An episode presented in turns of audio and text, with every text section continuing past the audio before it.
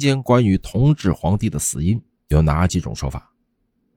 在那个思想禁锢、平民百姓不得讨论国事的时代里，在正常情况下，因为宫闱之事涉及机密，所以在很多的时候，每一件发生于清宫的事，在最后我们都难以厘清真相的。加之有消息的封锁，人们便会不自觉地将宫廷之中所发生的一切事情，在脑海中经过猜测、想象，加以善意杜撰或恶意编造，最终导致清朝的宫廷史变得愈发神秘、难辨真伪，同时也让我们愈发想一探究竟。比如顺治帝究竟是出家了，还是得了天花？再如雍正皇帝究竟是病逝，还是被仇家所杀？再如同治帝究竟是因为天花英年早逝，还是因为其钟爱寻花问柳而得了花毒而亡？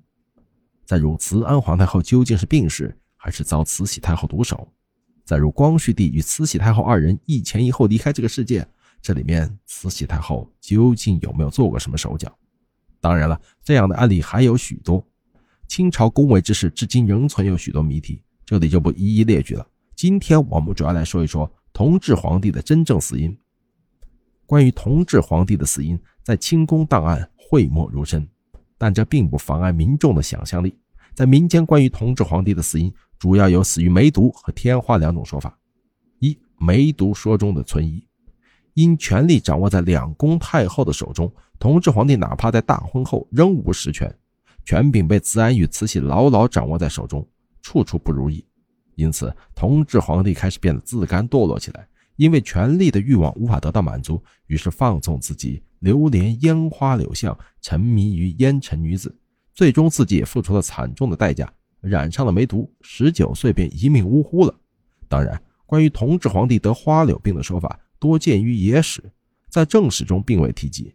如清代《野记》中便有关于同治帝得梅毒的记载：久之毒发，始犹不绝。继而见于面淫于背，传太医院治之。太医院一见大惊，知为淫毒而不敢言，凡请命慈禧是何病症。慈禧传旨曰：“恐天花耳。”遂以治斗药治之，不效。帝躁怒，骂曰：“我非患天花，何得以天花治？”太医奏曰：“太后命也。”帝乃不言，恨恨而已。将死之前数日，下不溃烂，臭不可闻，至洞见妖形而死。当然，这始终只是野史笔记。其可信度有多高呢？还需要大家自己甄别。不过，帝朝历代中又有多少正史是当权者所书？所以，对于野史笔记中关于同治帝死因的记载，我持不反对也不认同的态度。毕竟，能有什么原因让一个后宫佳丽三千的皇帝要走到寻花问柳的境地？且待未来考古研究。第二，天花说中的存疑。清代档案《万岁爷进药底部》中详细记载了通同治皇帝离世前的脉案。病情和用药情况作为官方文件证明了同治帝死于天花，但这些记载真的就没有任何问题吗？要解决这个问题，我们要先来看看同治得病一事。同治十三年，同治在巡视完三海工程后返程途中，同治突感身体不适，于是赶忙返回宫中让太医诊治。原来同治帝是发烧了，起初太医与同治均以为是多日来劳累所致，所以并未将此事放在心上。仅仅只是配了几份药服用而已，但是连着三天，同治帝依旧高烧不退。毕竟同治作为皇帝，这样高烧不退肯定是不行的。于是召集太医院众太医紧急为同治治诊。同治帝高烧不退的第四天，同治帝身上开始出现大量的丘疹。太医院首领庄守和、李德立见后大惊失色，随后二人忍不住一声叹息，并在同治帝的脉案上写下两个大字：痘症。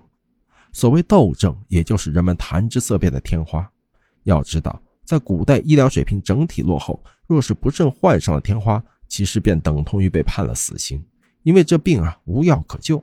这天花属于烈性传染病，一旦被染上发病，留给自己的时间也就不多了。早在清朝入关时，第一位皇帝顺治帝便是因为染上了天花，最终不治身亡，年仅二十四岁。同治帝染上天花，这让人猝不及防。毕竟，又有谁想到，在沉寂了两百年后，又有一个皇帝染上了天花？当时，慈禧太后为了能治好同治帝，特意下发了懿旨，特令紫禁城内张灯结彩迎斗神，民间更是禁止百姓炒豆吃豆，禁止沿街泼水等等。当然，最重要的是，同治帝病重期间，两宫太后恢复垂帘听政。同治帝听闻后，心中难免伤心。